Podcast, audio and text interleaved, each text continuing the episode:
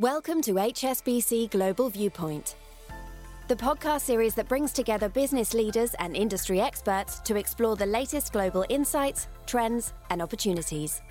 Make sure you're subscribed to stay up to date with new episodes. Thanks for listening, and now on to today's show.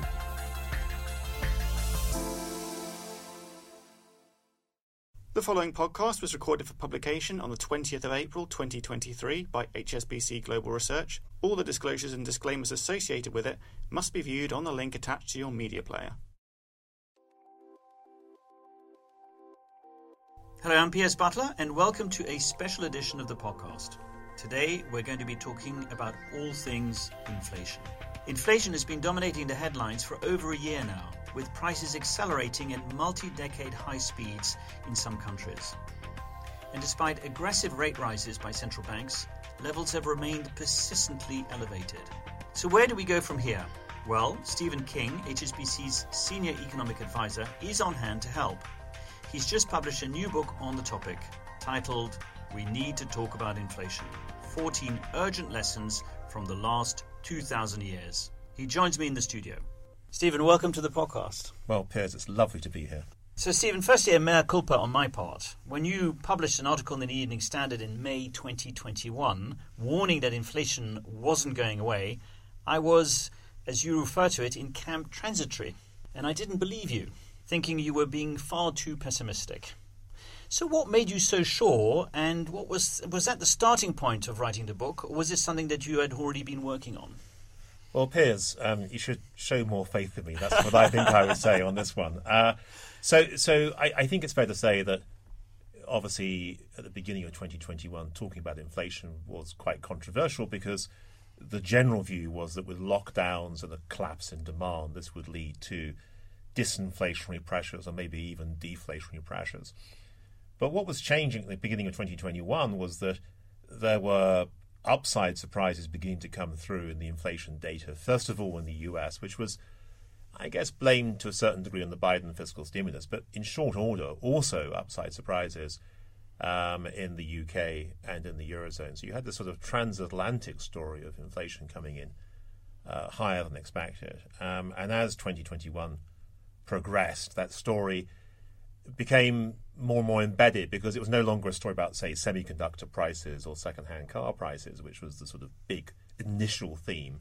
You're beginning to see a whole raft of other goods prices rising, and then service sector prices beginning to rise, and then wage pressures beginning to come through. Uh, so it looked to me as though something more broadly had gone wrong. So the, the first point, I suppose, was observing that inflation was higher than people had thought, given the levels of economic activity. Uh, the second point was really thinking, well, why has that happened? And how should we think about it in terms of policy and markets and so on and so forth?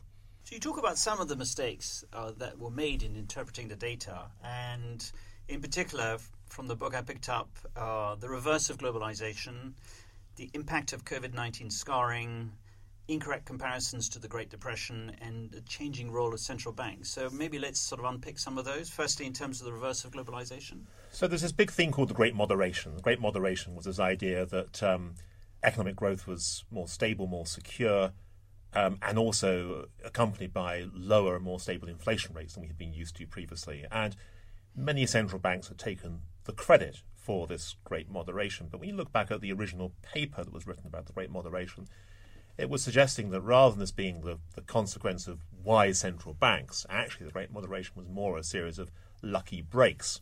So it was effectively the incorporation of China and India into the global economy, and in particular their labour markets into the global economy, basically meant that uh, if you lived in the UK or the US or Europe, you could import cheaper and cheaper goods from those other areas of the world, which was inherently uh, disinflationary. Um, and I think even before uh, the advent of the pandemic, uh, some of that sort of hyper globalization theme was beginning to unwind. In particular, uh, the relations between the US and China were more difficult than they had been. Um, and it seemed to me that the great moderation was in danger of going into reverse. So, what had been lucky breaks were becoming unlucky breaks. Um, as far as the comparisons with the Great Depression are concerned, well, it's true that um, you know, GDP or national income in many countries fell in 2020 and 2021 at the same amount of decline that we had seen during the 1930s. So, in that sense, it was pretty terrible. Um, but at the same time, uh, you didn't have the accompanying problems that we'd seen during the Great Depression. So, there were no multiple bank failures, there were no mass bankruptcies, there was no mass unemployment. Um, there was nothing in the way of you know, collapsing asset prices or anything like that. So it, it, seemed to me that although the lockdowns had led to falls in GDP, that you'd not seen the same kind of financial and economic contagion that had come through during the Depression.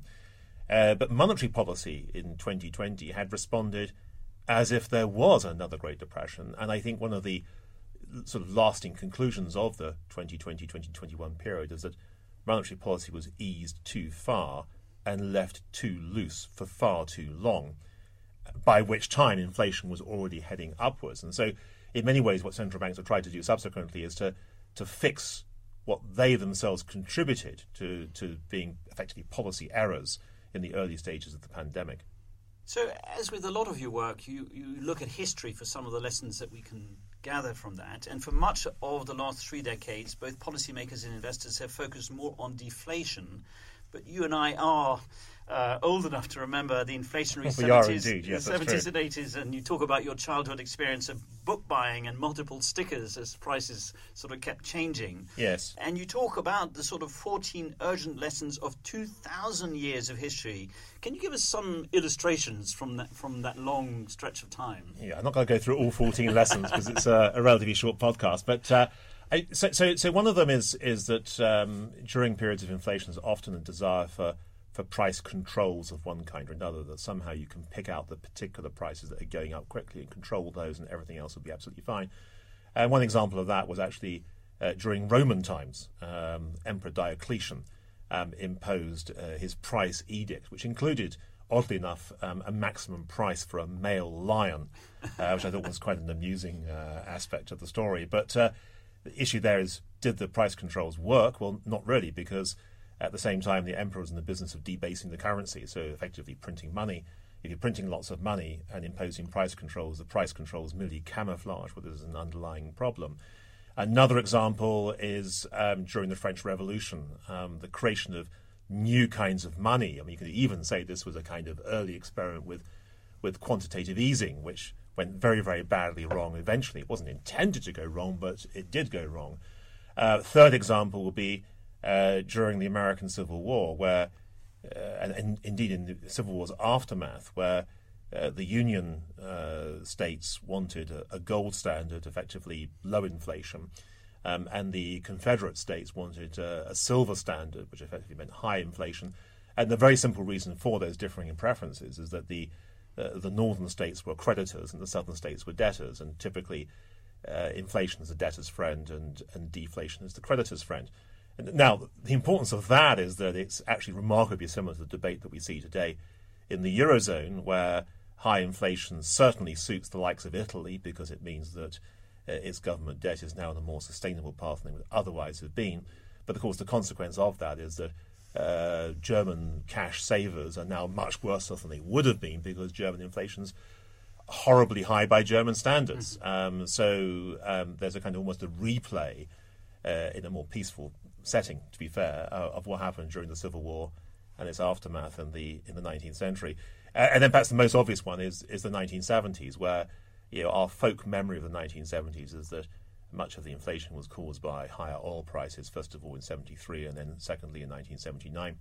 But actually, when you look at the 1970s, you realize that uh, inflation was already completely out of control before the 1973 um, oil price increase. Um, the policy had been left too loose, people were too relaxed about inflation, uh, they were too happy to give excuses of external shocks for explaining why inflation was so high.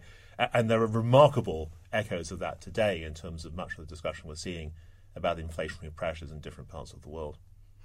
There is a fascinating chart in your book uh, that uh, tracks the evolution of a real pound from the 1900s to the current day. Can you just illustrate that for us? Yeah. So, um, if you think about inflation, one way of defining inflation is not so much in terms of the rising price of goods and services and wages. It's actually just the falling value of money. Um, and throughout much of history, money has fallen in value and risen in value. It been periods of inflation, periods of deflation. Mm-hmm. what's been striking about the 20th century and beyond is that almost all the time you've had inflation. In other words, that money has lost value.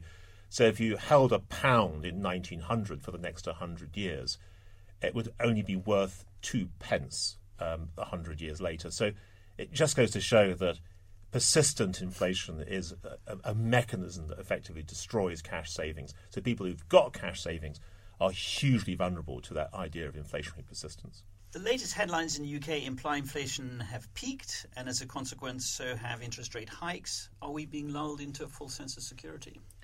Well, I, I think here um, the issue is partly about trade offs. Yes, we know that energy prices are likely to fall or have fallen already and likely to push headline inflation lower during the course of this year.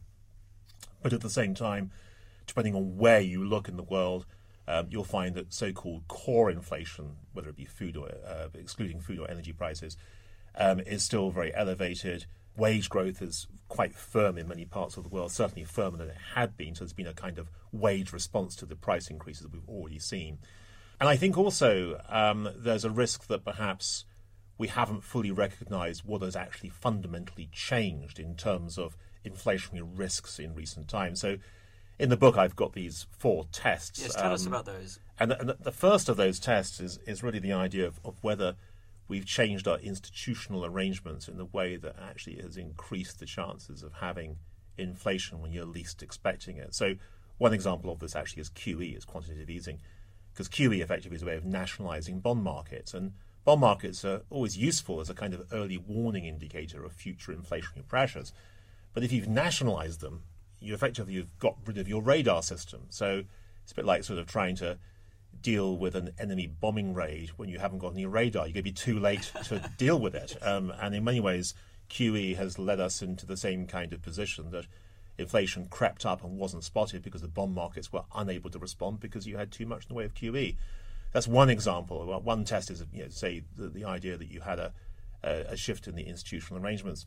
A second test is is monetary expansion. Um, it's true that in recent months, uh, money supply has contracted in various parts of the world, but it's a contraction that's followed a massive increase in 2020 and 2021. And the idea that somehow that massive increase would have no inflationary consequences seems to me to be absurd. Um, but nevertheless, central banks, almost all of them, were ignoring monetary evidence back in 2020. It was just deeply unfashionable. Um, and therefore, an early warning sign I think was missed um, at that particular point in time. Uh, a third test is we discussed this already, Piers, which is the issue of the great moderation. That mm-hmm. I, I, think we've had a, a, series of negative supply side shocks. Uh, it's described now as nearshoring or reshoring, uh, and trying to reduce some of the risks associated with um, you know fragile global supply chains. All these things are happening, but they come with costs. They effectively uh, you're going to end up with higher higher prices for any given level of economic activity. So basically, reversal um, of the great moderation. And the final test um, is is the idea that that central banks um, have tried to use what I describe as time machines to solve their policy conundrums. Effectively, what they do is they say, well, look, we've got an inflation target, let's say two percent. We're going to forecast two percent in two years' time. Um, we're going to hope that the public believe what we're saying, and if the public believe us, then we'll probably hit two percent in two years' time. The problem with that is that effectively using a time machine to go into a future which you have already defined as being a future of two percent inflation. The point there is that actually you don't really know in real time whether inflation will be at two percent in two years' time.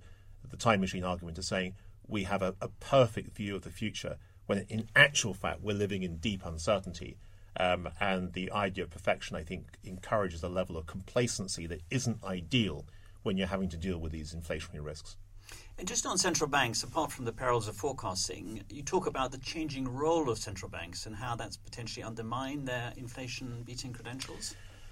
So they now have multiple objectives. Uh, if you go back to the sort of, I suppose, the, the good old days of the Bundesbank and its absolute prime, you always thought of the Bundesbank as a central bank that was focused on price stability and price stability alone.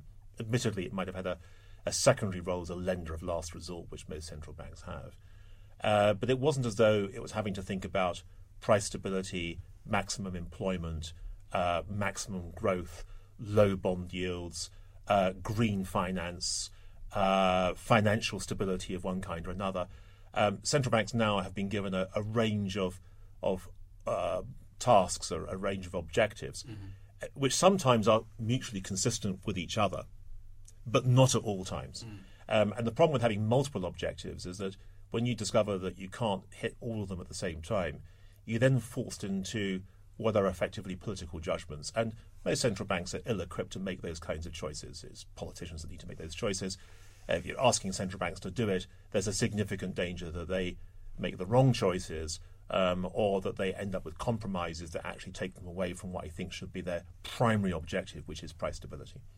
Stephen, there's lots more to talk about, but I think we've run out of time. So thank you very much for your insights and for joining the podcast today. It's an absolute pleasure, Piers. Thank you. Before we end, one important piece of news. Voting for the annual Institutional Investor Survey has opened and will run until the 5th of May. If you are a client of HSBC Global Research, we really would appreciate your support. So if you value the information, insights, and ideas that we provide, please participate in the survey. The web address that you need is voting.institutionalinvestor.com. So that wraps up things for this week. Thanks again to Stephen King for talking to us about his new book. We'll be back again next week with another edition of the podcast, so please join us then.